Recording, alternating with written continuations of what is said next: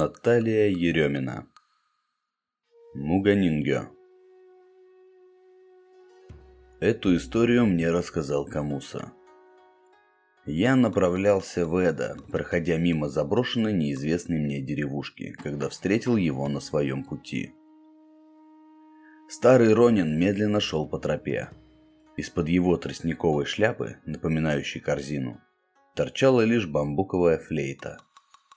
Он наигрывал мелодию, от которой в темноте ночи в одиночестве щемило сердце.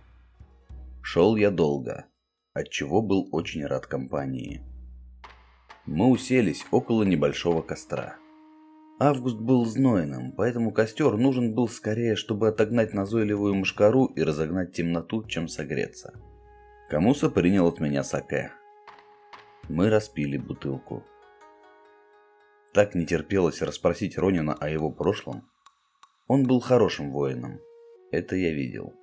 Даже потеряв своего господина и спрятав лицо под шляпой Тенгай с прорезями для глаз, отправившись в странствие монахом, он не потерял чести. Осанка, твердость, четкие движения. Лишь голос флейты приоткрывал броню, обнажая рану в его сердце. Его твердость сбавила мое любопытство. В благодарность за саке и компанию Камуса поведал мне историю. Исуши Кимура был человеком небогатым, но честным. Он трудился изо дня в день, возделывая свои скромные рисовые поля на самом краю деревни. С самого рождения он не был обделен крепким телосложением и легко взял себе в жены красавицу деревни, искусную художницу Юми, хоть у него и был соперник. Юми Кимура во всем помогала мужу. Они трудились, не покладая рук. Время близилось к зиме. Урожай был собран, когда к ним в дом постучали. Незнакомцы потребовали подготовить к следующей ночи половину их запасов риса. К недоумению Юми Исуши согласился. Через неделю незнакомцы пришли снова и вновь потребовали половину запасов. Исуши снова согласился. Его жена не на шутку испугалась.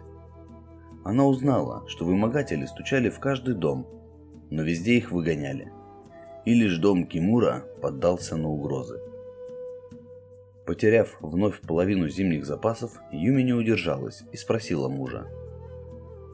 «Исуши, муж мой, защитник дома, почему ты позволил им ограбить нас?» Исуши долго не мог найти нужных слов. «Не могу», не поднимается рука. Даже когда на кону стоит наша семья?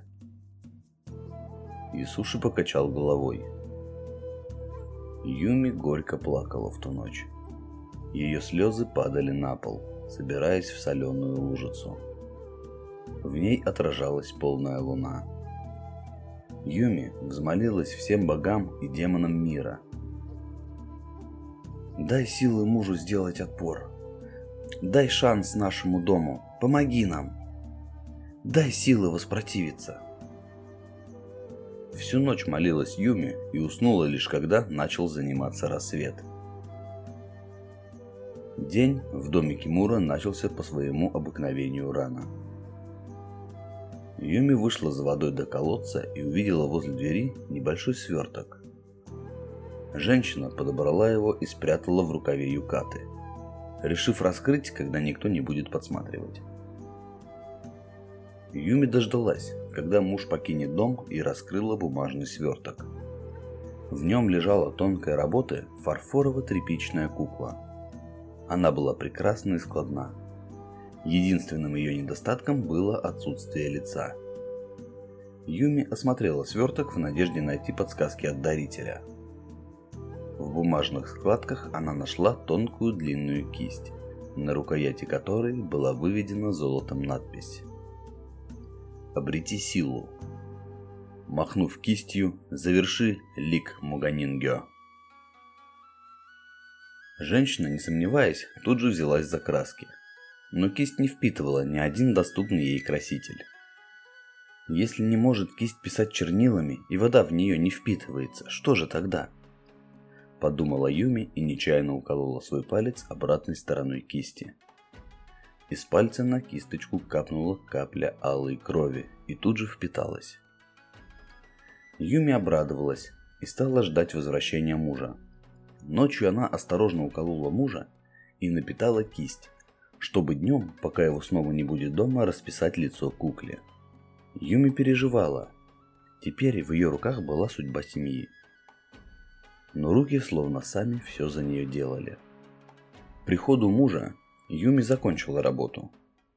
В дверь постучали. «Открывай! Мы знаем, что ты дома!» Стук усилился. «Ты должен нам половину своих запасов!» Юми кинулась на шею мужу.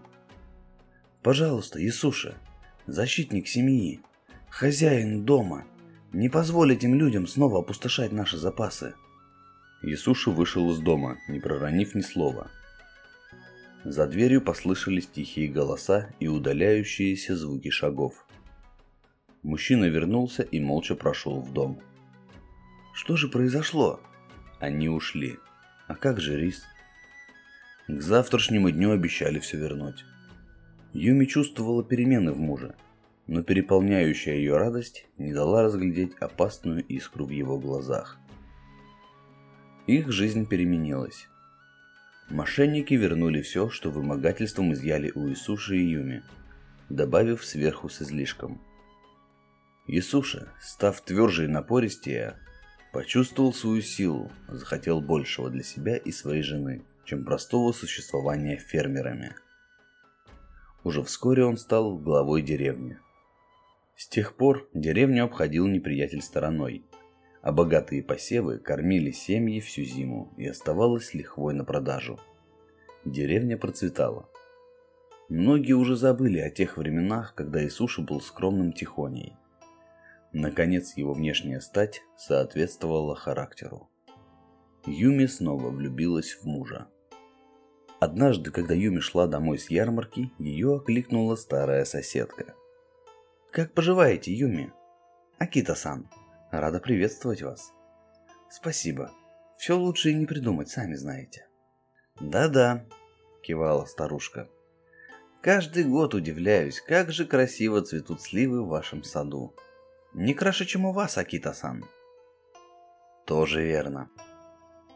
Они помолчали. Вы же не о сливах поговорить хотели. Юми заметила смущение старой женщины. Не утаить от тебя ничего, улыбнулась та. Вы на хорошем счету в деревне. Да и соседи вы отличные. Спасибо вам, что помогаете всегда. Но сколько лет живем мы бок о бок, сколько лет любуемся на цветение сливы, вишни. Пионы не уступают в красоте и аромате лучшим пионам двора Сёгуна. Но но никак не удается нам услышать из вашего сада детского смеха. Акита с опаской посмотрела на Юми, боясь ее гнева. Настанет время услышать, Акита-сан. Юми коротко кивнула соседке и поспешила покинуть ее. Изо всех сил она старалась не показать волнения. Поджав дрожащие губы, она вошла в дом. Юми знала, что по деревне ходит слух о их проблеме с Исуши. Вопрос доброй соседки стал последней каплей в переживаниях Юми. И она, предупредив мужа, что отлучится на несколько дней, ушла к святилищу выше по течению реки. Юми шла долго, но на своем пути не встретила ни птицу, ни зверя. Тихо стала на тропах в сторону деревни. Только подходя к святилищу, она наконец услышала трель соловья. «Ох, соловушка, может, ты знаешь ответ?» Почему к нам не приходит дитя? Что не так? Соловей даст тебе ответ.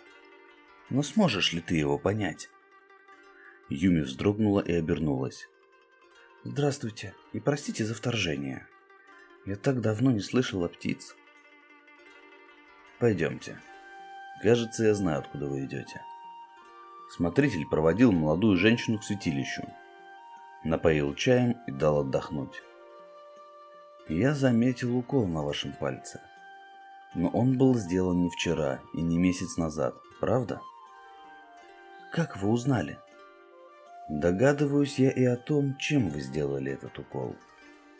Немногие из вещей, ныне находящихся в мире живых, могут делать такие проколы. Кукла у вас с собой?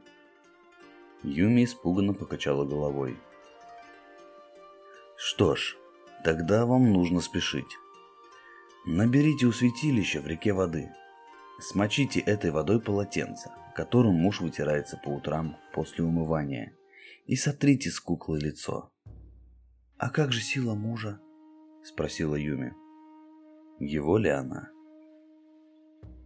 Женщина вернулась домой. Первым делом, взяв полотенце и суши, она отправилась в свою мастерскую, где прятала все это время куклу. Юми достала ее из красивой шкатулки, но с удивлением обнаружила, что лица на ней не было. Юми спрятала куклу обратно и спустилась к мужу. «Как сходила?» – спросил он. «Все в порядке?» «Да, я все купила, что мне нужно было». «Славно». Юми присмотрелась к Ясуше. Что-то поменялось в нем но женщине никак не удавалось понять, что. В глазах исчез чужой блеск, и Суши стал нежнее и ближе к Юми, как прежде. Продлилось блаженство недолго. Спустя десятки лет мирной жизни на деревню напали всадники в красных масках. Часть деревенских смогла спрятаться у себя в домах. Кто-то бежал, Другим сбежать не удалось от яростных воинов. Ясушин не выходил из дома. «Почему ты ничего не предпримешь?» С опаской спросила Юми. «Все надеются на тебя». «Разве я могу что-то сделать?» В глазах Ясуши был лишь страх.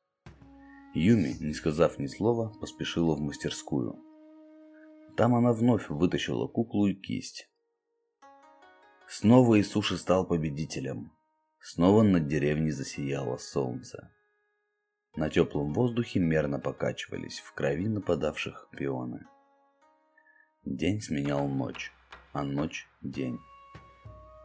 Юми затасковала по еще не родившимся детям. Решив, что дети важнее любых сил и положения, она достала убранную подальше бутыль с водой из святилища Смочив ею полотенце мужа, она промокнула лицо куклы. Но ничего не произошло. Искусно нарисованное лицо словно насмехалось над женщиной. Юми терла и терла, пока не устали руки. «Вы меня обманули!» Юми ворвалась в святилище, тряся куклой. «Лицо не стирается! Я протерла полотенце практически до дыр!» Юми, здравствуйте. Если мои подсчеты верны, то кукла должна была уже давно сама потерять лицо. Так и было. Но я вновь его нарисовала. Смотритель святилища медленно сделал глоток из пиалы с чаем. Что ж, вы сделали свой выбор. Как это понимать? Зная цену, вы подтвердили, что отдаете тело своего мужа во власть Муганингё. Ничего я не... Муганингё. Дух, заключенный в старую безликую куклу. В наказание за восемь тысяч людских смертей в угоду его могущества. Он был вынужден остаться слепым, доживая свою вечность в теле куклы. И снова увидеть мир он мог лишь глазами другого человека – Взамен Муганингё наделяет его частичкой своего могущества. Но почему исчезло лицо? Это защита чужеродного духа. Первая связь непрочна и смывается чистой водой. Иначе мы все уже были бы одержимы. А что же теперь? Юми бежала к дому. «Юми!» – окликнула ее Акита-сан. Что случилось с Ясуши? Он собрал всех мужчин деревни у себя. Что-то стряслось? Молодая женщина побледнела. Юми! Юми, чуя неладное, вбежала в дом. Мужи деревни лежали в центральной зале. Большая часть татами была залита кровью. Теперь эта деревня и близлежащие будут мои. Юми не узнавала голос мужа. Ты со мной? Глаза демона сверкнули. Прости меня, Иисуша. Юми вытащила из кармана кисть с золотой надписью и проткнула ей свое сердце. Я слушал историю. Не то от слов, не то от мелодии, играемой Камуса на своей флейте по спине бежали мурашки. Что же было дальше? Я чувствовал, что история на этом не закончилась. Немногие спрашивают о продолжении. Я подлил странствующему Ронину остатки саке. Но вы мне нравитесь. Я кое-что не рассказал. Он достал из своего мешка небольшой бумажный сверток. Я тот самый первый возлюбленный Юми. Не выдержав поражения в битве за ее сердце, я отрекся от фамилии и ушел в семью самурая – я тренировался, учился верховой езде, боевому искусству. Боль прошлого начала утихать, как нас отправили в мою родную деревню. Доносчики Сёгуната сообщили, что глава деревни воспротивился власти и уничтожал окрестные деревушки. Я сначала не поверил своим ушам. Мы столкнулись не просто с яростным воином, а демоном – к сожалению, из моей новой семьи выжил лишь я. Но... Камуса приоткрыл сверток, из него показалась изящная кукла. Вернувшись туда снова, в уже разбитую, разграбленную деревню, я нашел ее рядом с могилой моей возлюбленной. Кажется, душа Исуши Кимура теперь живет здесь. И я разорву связь Муганингю с телом Исуши ради Юми. Что же стало с той деревней? Птицы говорят о жатве утоления жажды. Проще говоря, демону не по нраву пришелся ответ Юми.